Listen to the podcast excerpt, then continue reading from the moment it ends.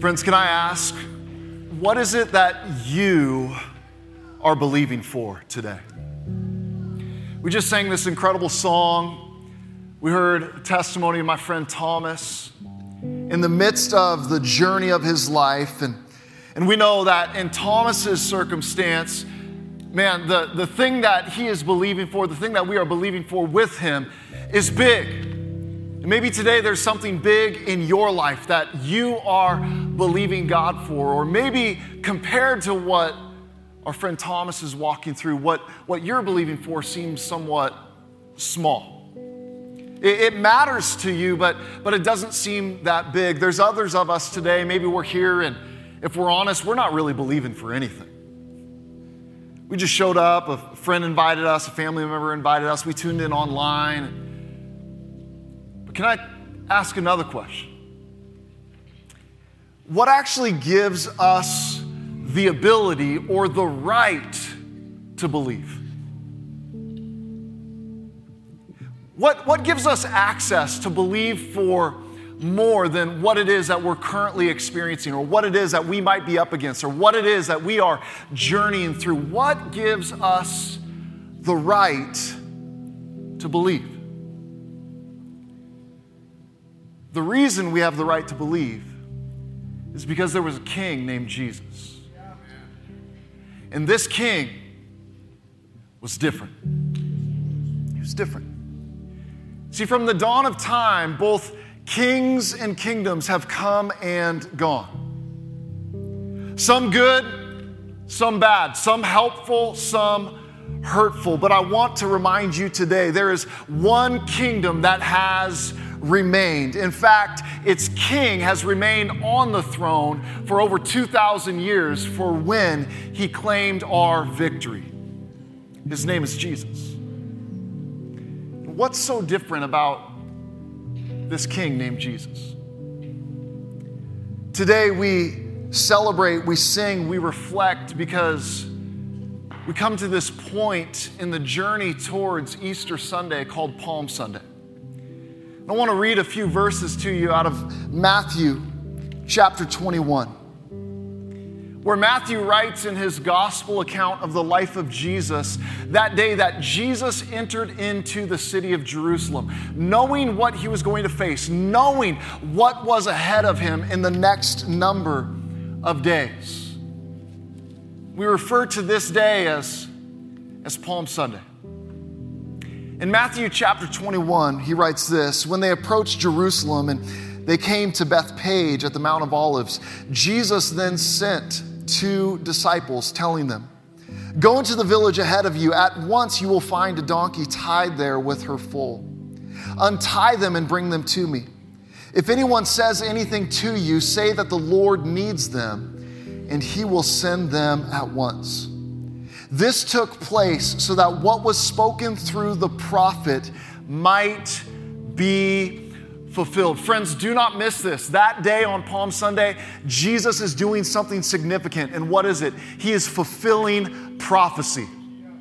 500 years earlier, Zechariah, under the inspiration of the Holy Spirit, writes a prophetic word. And in that, Matthew now draws back 500 years later and reminds the audience tell daughter Zion, see your king. Can you say king? king? Your king is coming to you, gentle and mounted on a donkey, on a colt, the foal of a donkey. The disciples went and did just as Jesus directed them. They brought the donkey and its foal. Then they laid their clothes on them and he sat on them. A very large crowd spread their clothes on the road. Others were cutting branches from trees and spreading them on the road. Then the crowds who went ahead of him and those who followed shouted, Hosanna to the Son of David. Blessed is he who comes in the name of the Lord. Hosanna in the highest heavens. That word Hosanna means this literally Lord, save now. See, the people for centuries had been looking forward and longing for the day that the Messiah the coming one, the, the one that all of the law and prophets pointed towards. And, and here the people are crying out, God, save now! Hosanna! Blessed is he who comes in the name of the Lord. And when he entered Jerusalem, the whole city was in an uproar, saying, Who is this? Think about that. Three words. Who is this? That same three word question is a question that each of us will answer.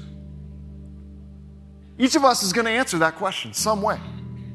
There's a lot of opinions about Jesus, there's a lot of ideologies about Jesus, but understand, Jesus is openly declaring as he comes into Jerusalem exactly who he is. He's the fulfillment of all the law, of all the prophets. He is the coming one, He is the Messiah. And friends, this changes everything. Don't miss this. Jesus knew exactly what he was doing. He is putting on display for the world to see. I am the one that you've been looking for. I am the one that you have been hoping for. What I love about this, it is all a setup. Jesus is setting everybody up, saying, This is the fulfillment. I'm here. I've arrived. And here's why this matters to us because Jesus is revealing something about who he is as our king. I asked the question a moment ago what is it that you're believing for?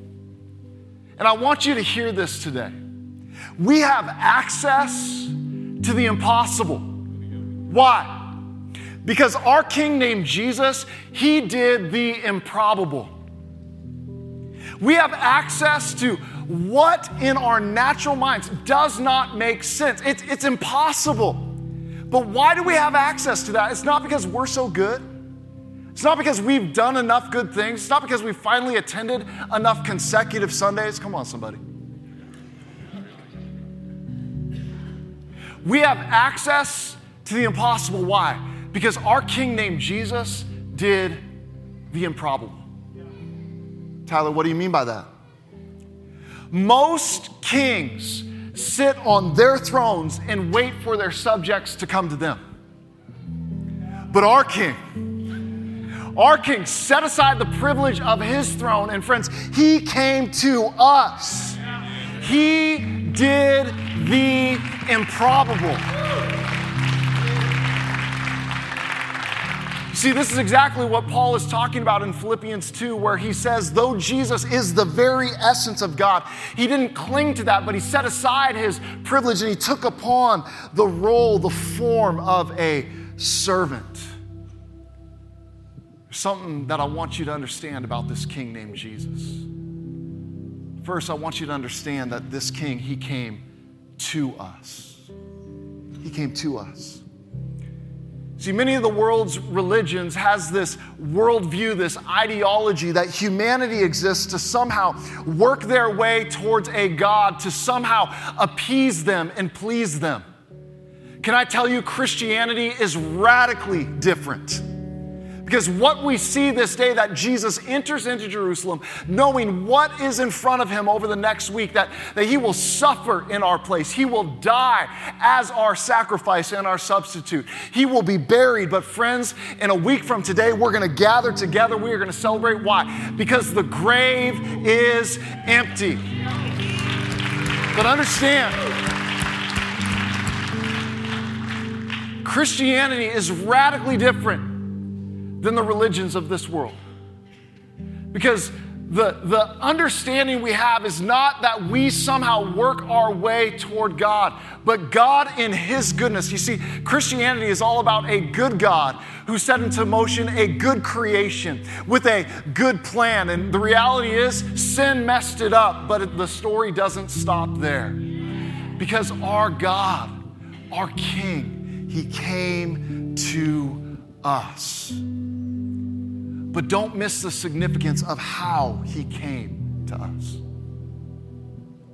The people of his day. They, they were expecting the Messiah to come in as a, a conquering king on the back of a war horse. But you note that Jesus, he enters the city that day on the back of a donkey. Don't miss this. He could have come in on the back of a war horse because he has and he had all authority. He could have come in and kicked Rome out with a word. But he came in on the back of a donkey to, to symbolize, to recognize this mission was a mission of goodwill. He was coming as a servant. He came to us knowing what was ahead for him. He came to us knowing the significance of what he is now communicating in the open. You see, friends, we need a king who will do the improbable. And what is that? We need a king who will come to us. But this king, he not only came to us, he also came for us. He came for us.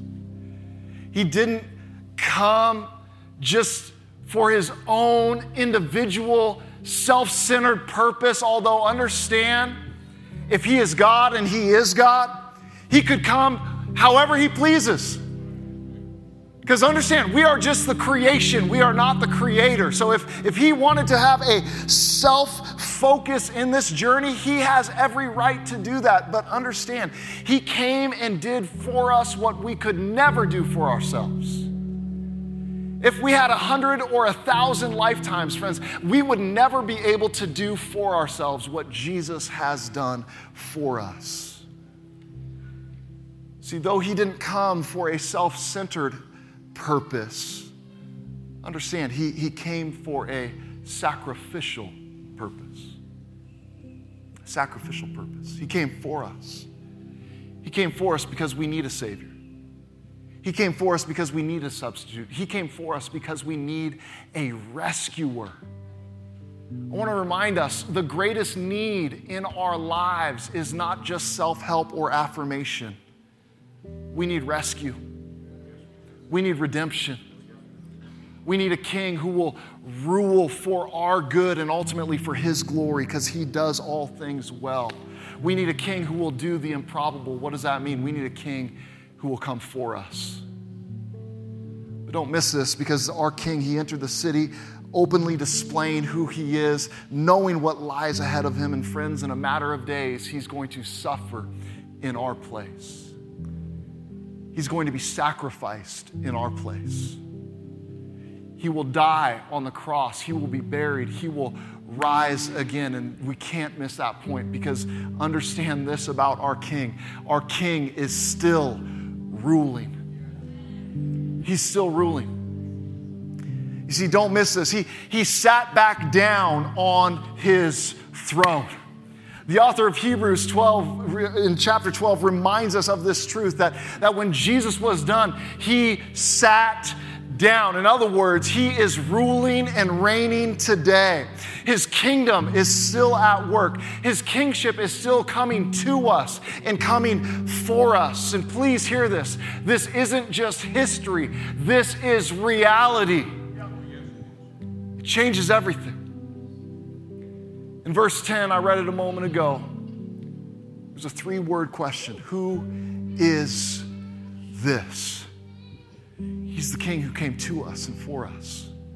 Our King is here. And I bring this question to your attention one more time. What is it that you're believing for today?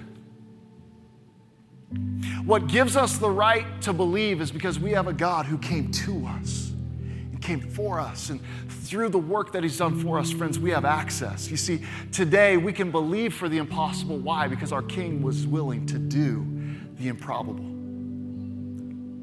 Today, I'm going to invite you to stand to your feet all across this room, in the balcony as well. Those who are watching at home, would you stand to your feet? And as you do, I'm going to welcome our pastors and prayer team to join me down front. Because today we're going to go back into a time of worship. And yet, here's what I know there's some people in this room, you are believing for God to do something in your life. Maybe it's in your life, Maybe it's in your family. Maybe it's you, you want to stand in the gap for somebody else. But in a moment, I'm going to welcome you as the team leads us back into that song.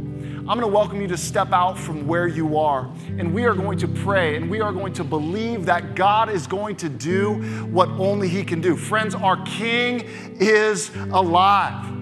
We have victory because of who He is. And so today, listen, I want you to, to allow space in your heart to say, God, what is it that you want to do? What is it that only you can do? And allow Him to meet you at that point of need. And here's what we're going to do right now. My friend Thomas is actually here in the room today with us.